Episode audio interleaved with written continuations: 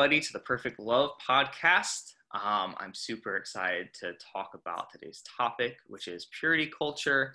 Um, I'm excited because there's a lot of baggage there to unpack. Um, and thank God I have more people to unpack it with besides just myself. Um, again, I'm Austin. My pronouns are he, him. And we have our lovely guests.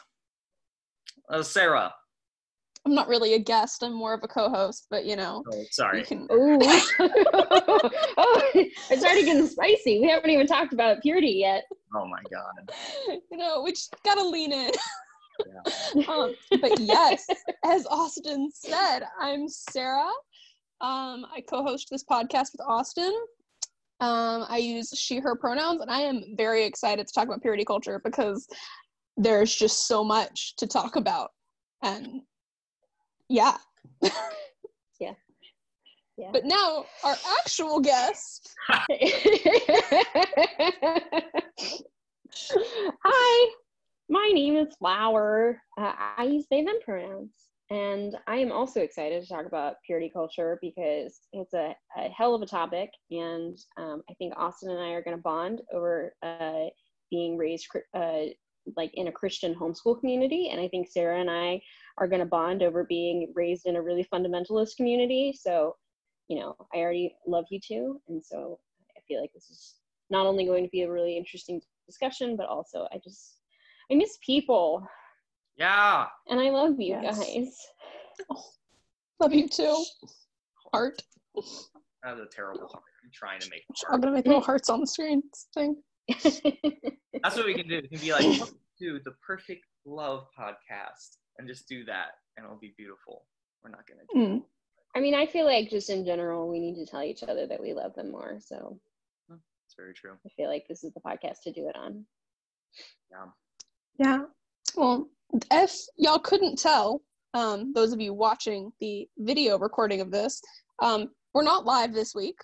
This is pre-recorded via the magic of Zoom, which we've all become very familiar with during this quarantine season.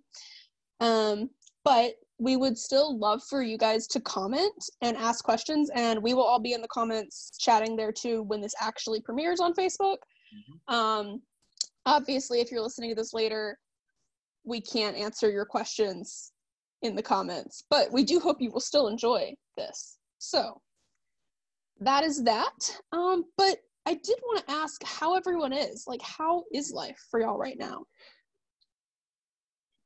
yeah uh life's still crazy, still happening, still got COVID, still got racists, still got all that stuff. Um, I guess this is right after the 4th of July, so there's that, which was pretty great. Uh, my brother actually proposed on the 4th of July to his girlfriend. Um, she, she said yes, um, so that was cool. Um, today is yes. a rainy, but productive day. Um, and I was, I was just uh, telling Sara and Flower earlier, I have a newfound addiction to TikTok, um, which I just didn't see, but I didn't see it coming. But yeah, there's a lot of car like redoing videos, and those have really done it for me, but also just a lot of other content that I had no clue existed. So doing pretty good. Mm. What about you, Flower? Oh, how am I? That is a complicated question. Um, I'm. We're just gonna get real fast. I haven't been great. Like my my mental state is not amazing. Uh, I definitely have been kind of uh, leaning into. I don't know, maybe not intentionally leaning in, but I have been leaning into kind of the depression mode of I am eating a lot of junk and I'm sleeping a lot during the day. And part of that is just like I don't. I'm bored gosh, I just don't have anything to do. There's only so many video games that I can play, and just like I can't really focus. And so I, I like tried to do some reading, but I got about halfway through a book, and that's really all that I've been able to consume in the pandemic. Um, but you know, I, I, I, am trying to keep myself busy. I made some bread today. Um, I've been baking a lot of things. Uh, I made scones yesterday, and I, I made some overnight uh, Dutch oven bread today that I burnt just a little bit, but the rest of it's really good and it, it's very pretty. So I'm pretty proud of that. Nice. I I feel you on the like kind of sleeping a lot during the day and like not being the best like mentally. I I had like a week where I had a solid schedule and like I was like, yes, I finally have figured out how to like be good during this pandemic. And then it all fell apart and I I haven't been able to get to sleep till like three or four o'clock in the morning for the last week and like then you know you ha- you have to sleep till like noon or one o'clock to like make up for the sleep and then don't have energy till like you know around now and Yeah. yeah Yeah, like I could really use a nap right now. hmm Hmm. Naps naps at this time are so dangerous for me. It's either gonna be like a 30 minute or I'm gonna wake up and it's gonna be the morning. Like it's just I'll just rep- substitute like the food and the dinner. I'll just stay asleep on accident and just like wake up in the morning. But, Mm. Yeah, yeah, definitely. I've done that. Like I've slept through a lot of meals. Oh yeah. See, I've had this weird thing going on where it's like I'll eat one meal when I wake up, and then I don't eat again till like midnight or one o'clock in the morning, and then I Yeah. probably consume like twice as many calories as I should, and like just Uh yeah, gosh. I mean, let's talk about night eating. I definitely am a night night binger. Mhm. It's like the calories don't count if nobody can see. Right. And like I'm very much against this idea of counting calories because I think it leads to an unhealthy obsession for me over my food. Yeah. but like i am also aware that like i am eating in an unhealthy like binge like shebang that's not healthy relationship with food either Yeah, yeah, yeah. Oof, yeah. That's definitely my relationship with food right now too. nice to know i'm not alone in that Everything is just so much harder right now. Yeah. It It really makes me makes me Yeah. mad. yeah I, i'm th- that's another thing honestly where it's just there's so much underlying anger of just anger about being bored anger about not being productive anger about of course literally everything happening in the world right now but it is a crazy time um, I, I don't think we'll, there'll be a normal to go back to, but I do think there'll be something we can progress to as far as like something better. Um, but yeah. Well, as much as I'd love to continue talking, I also really want to continue talking about purity culture. So I'm just going to move us along to the next segment, um, which is about you, Flower. Um, tell us a little bit about yourself, your story, who you are, what you're doing now, just anything you feel would be important to know, I guess. Oof. Um, you know, uh, not too long ago, Sara basically asked me the same question on a, a, different podcast, and and I, I sort of expressed that uh, I think everyone's life is sort of uh, woven, and depending on on what thread you pull, you kind of see different parts of it. So um, the thread that I'll pull today is kind of on topic of you know my experience in kind of a fundamentalist, um, very very conservative uh, growing up kind of thing.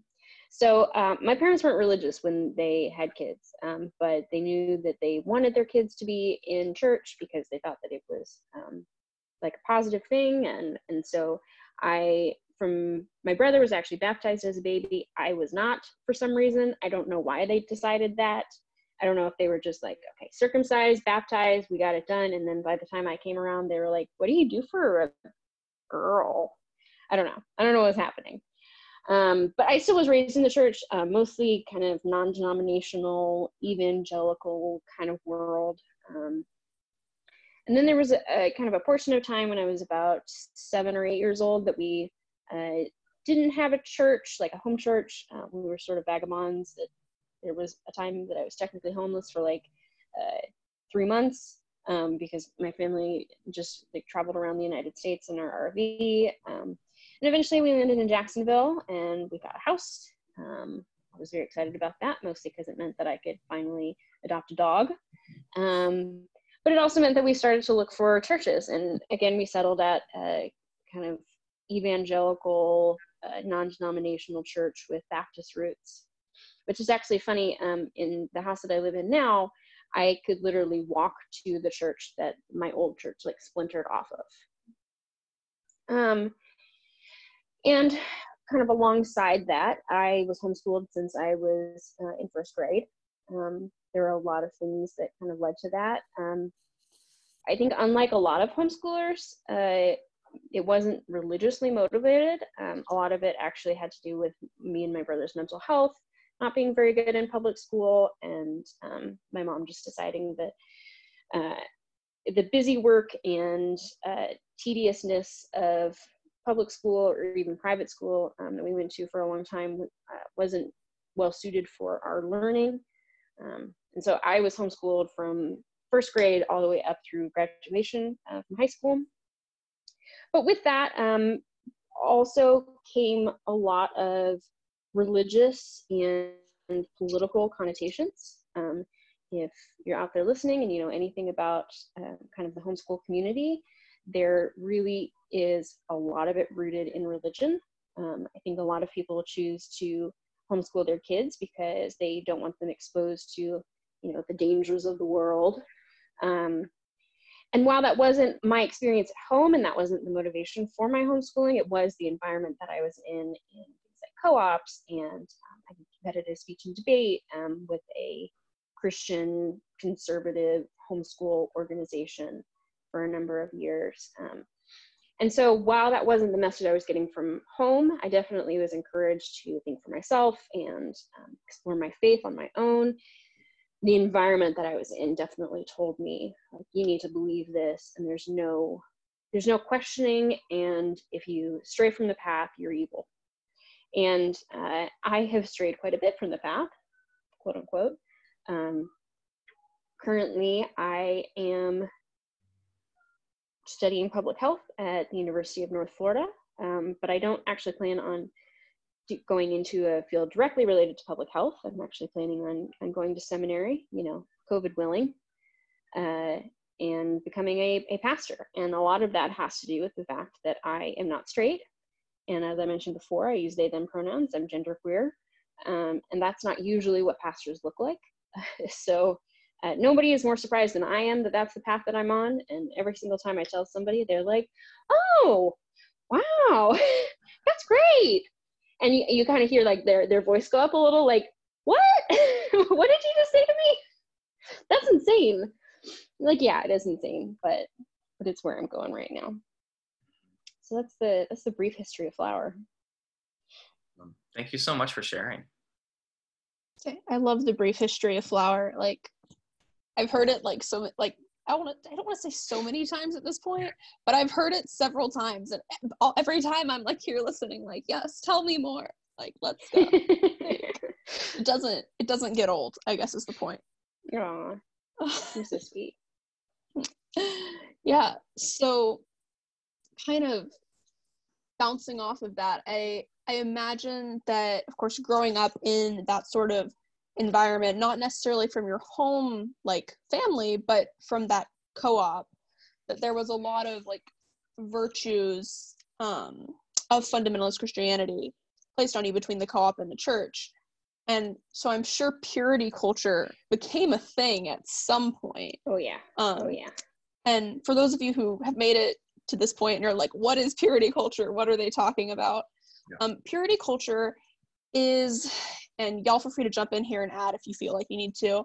Yeah. A movement that was born out of conservative Christians feeling like there was a lot of sexual liberation happening in the world and their values weren't being promoted and that their children were going to be led astray by this. And so they really doubled down on this idea of abstinence, but they took it to a new level mm-hmm. in that it was about being pure of heart and mind and body and soul so not being not dating much not kissing people not casually having really any physical interaction really withholding yeah. your sexual desires yourself um, like masturbation not a thing like that's bad yeah. um, any sort of exploration of your own body was not good and they marketed it. It became an enterprise that you could buy and sell and that mm-hmm. there were giant conferences and there were books and people who made a lot of money off of selling this idea of how to be pure. And it was a prosperity gospel almost of a sexual ethic because if you followed all the rules supposedly you would be rewarded with a happy marriage and amazing sex life but unfortunately what happened along the way was that people found up wound up being very ashamed of their bodies and their desires. And so that wasn't fulfilled for a lot of people post marriage and those who were are survivors of sexual assault or just chose to have sex or engage in some sort of physical contact with themselves or others that was seen as bad um, really felt awful about themselves and it caused self-esteem to tank and people to just build very unhealthy relationships with their bodies and other people Yeah. um, i think that's the short of what Yeah. purity culture Yeah, That's- no, That's that's super good. Um, I love the idea of it being a prosperity gospel of sexual ethic. I mean, if if you just came up with that term, man, good on you. Uh, i didn't because it's it's one i've seen floating around the internet Well, dang, I love I love that. I haven't heard that before, but it, it's exactly it exactly describes it, the promise of uh, sexual fulfillment and romantic fulfillment in the uh, ultimate singular commitment that you make to one individual of the opposite sex. Um, I have I have so many thoughts on this, but I do want to kind of jump in and say one thing that is unique a little bit about my background that ties into this. Um, in my opinion, and I think what a lot of people have noticed uh, is that in the 20th century, really this, um, or 21st century, this uh, pur- purity culture has really ramped up. And I feel like in some ways I was at the nexus of that in the kind of Christian homeschool community um, because the book that I think a lot of people think of when they think about purity culture is I Kiss Dating Goodbye. Um, and I personally know the Harris family um, because of my speech and debate connections. And so it's weird to like see the person and then like the book that sort of spurred a lot of this purity culture um, kind of side by side. So I, I definitely was was at the center of a lot of the I don't want to say sexual revolution because I think that that sounds like it's liberation, but the uh, purity revolution that happened in the past 20 or so years. Um, and, and yeah, talking about conferences completely about this. I mean, I have a joke that only works in certain contexts of people who know what purity culture is. So here's the joke. I have three original jokes, and one of them I just posted on Instagram. It's great. This is not that one that I posted on Instagram, though. Okay, so I had a purity ring. Uh, I got one when I was, I think, 11 or 12. But I lost that one. Yikes. So I got another one, and that one broke. So I don't really know what that says about my purity. like, I feel like it's saying some sort of message there. my other two jokes are puns, by the way. very nice yeah, I, I think all of that was just a great kind of glimpse into purity culture. And again, if you want more on that with like more dates and historical context and stuff, the article I posted on the Reconciling Ministry page says a lot about it. It's a very extensive article, it's very long. So uh, if you want that information, you can go check that out. Um, I do think uh, another thing is like, uh, I forgot who said this. Oh, it's in a book I was reading he was saying if I'm going to critique anything, I'm going to say like two good things about it. I don't have two good things, but I will talk from the perspective of like kind of what the purity culture was thinking as well. It, it, it was like an idea of this is a great way to honor God. Like this, this could be a really good way to like serve God. And before we get started, I would like to say if you choose abstinence as a way of honoring God, and your own will, and that's what you decide to do, it's good by you. That's great. Like you can choose to do that, and it's a good thing. What we're unpacking today is kind of the nasty parts of it and the shame and a lot of the ways that it was kind of blown out of proportion and turned into this thing that was for profit. And uh, but I, I just want to say, as, as you begin to watch this, if that's something you choose to do, I'm not hating on you, and I I don't think Flower or Sara are hating on you for that. So it's your choice. sure. Whatever. We're just going to talk about this, and of course, if you have questions, comment. Yeah. DM us, send us a message on Facebook, and we'd love to talk. So.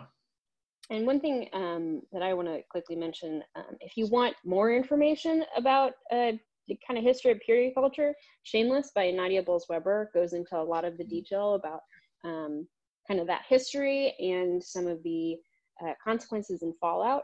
Um, I feel like I can actually say some good things about purity culture. I mean, I feel like um, it probably protected me from having sex before I was ready. I think that a lot of people have sex very young, and I'm not sure if they are emotionally um, or even physically ready to have that kind of commitment. Um, you know, I think about like my 12 year old self, and I wasn't ready yet to have sex then, but I didn't, I didn't have the self determination to say, you know, yes or no. Um, but because that was like the expected, it was something that was never even on the table for me. Um, and so I, I do think that in some ways it protected me from that um, before you know, I was ready. Yeah. So with that, uh, there's actually a question in our uh, discussion segment that we're going into that that kind of speaks to. Um, I'm just going to ask you that if you feel inclined to answer. Um, so do you think the kind of stigma around sex and sexuality and anything regarding that in the church um, and in purity culture led to any poor like sex education or uh, just sp- speaking or talking about that in general, like in your own life? Oh, yeah. I mean, can we talk about the myth of the hymen? Like, can I just soapbox a little bit here? Go for it. The hymen is not like a like a sheet of saran wrap that you like puncture. It's not. it's like a it's like a hood. It's like a little a little thing that goes right over the vagina and so when somebody has sex, it can like stretch out, so it makes the hole larger, but it isn't like a, a covering. It's not like a cap. Um, and that was definitely one of the pieces of sex education or sex, uh, I guess, miseducation that I was given. That mm-hmm. there's like a hole that you like stab. it, it may uh, when you have sex. Yeah, the the lack of sexual education in the church, but also it's mm-hmm. in our schools too, because there's a lot of yeah. power in the church and the schools. Um, it's crazy. And like even something like that is like making you feel like you're forever ruined or something after you have sex. And it's yeah. just, it's so strange that it's built to be that. Um, but like you said, I mean, it does help with not having sex because you're terrified of everything. Yeah. Um, yeah. yeah. Yeah, and I think that uh, another thing is just like the general lack of education about specifically uh, female and uh, assigned female birth anatomy.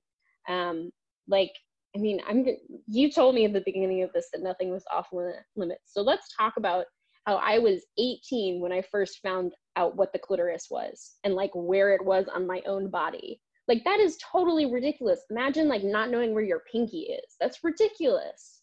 Why is that uh, something that we are not allowed to talk about physical anatomy? Yeah. Because I feel like that doesn't, for one, it's not uh, the same with uh, male or assigned male birth anatomy. Um, yeah. Oh god. It this just pisses me off honestly. Super frustrating. And it's like we're still doing work now to make these things something that's not uncomfortable to talk about mm-hmm. when it's it's our own bodies and we we just have a hard time talking about it because it's icky or something because we've been conditioned to believe that this is just icky the whole time from this yeah. this culture. Um yeah no it's that's crazy I also feel like I didn't know what sex was. Like, um, was I the only one who thought that oral sex meant kissing? I I don't even know. I don't even know what that was. I, probably I, I have distinct memories of that. so I was an overly inquisitive child. Actually, no, I wasn't overly inquisitive. I was just an inquisitive child. Um, and so I never got a sex talk. I just was told don't have sex. Yeah. And so then I just like started reading books. Like I mm-hmm. found science books and would read them. And then when I had more questions, I started Googling things. And Googling things is a real quick way to find out lots about lots of things and lots of terminology that you had never heard before, yep. but learn what it is real quick. Oh yeah. Yeah. And so that's how I found out what oral sex was. Um, so I didn't have the Yeah, opportunity. But and it's like I don't remember. In in going to like online sources I, so it's like in one hand yes i understand how purity culture is like yeah let's let's protect them from things. But it makes us more curious because it's sexuality is like a part of the human. Um hmm and then you're like going to these places like online which is just this big world of things and you can be a child looking for answers and then you're like scarred by something else and you're like oh god. Yeah. it's like your parents could just sit down with you and talk to you about like do you have questions? What is this? Let's talk about it. Well, like but some somewhere we decided that information was going to make people do things. Even though we know abstinence only education has it doesn't make you less likely to have sex. It just makes you more likely to get an STD or get pregnant. yes.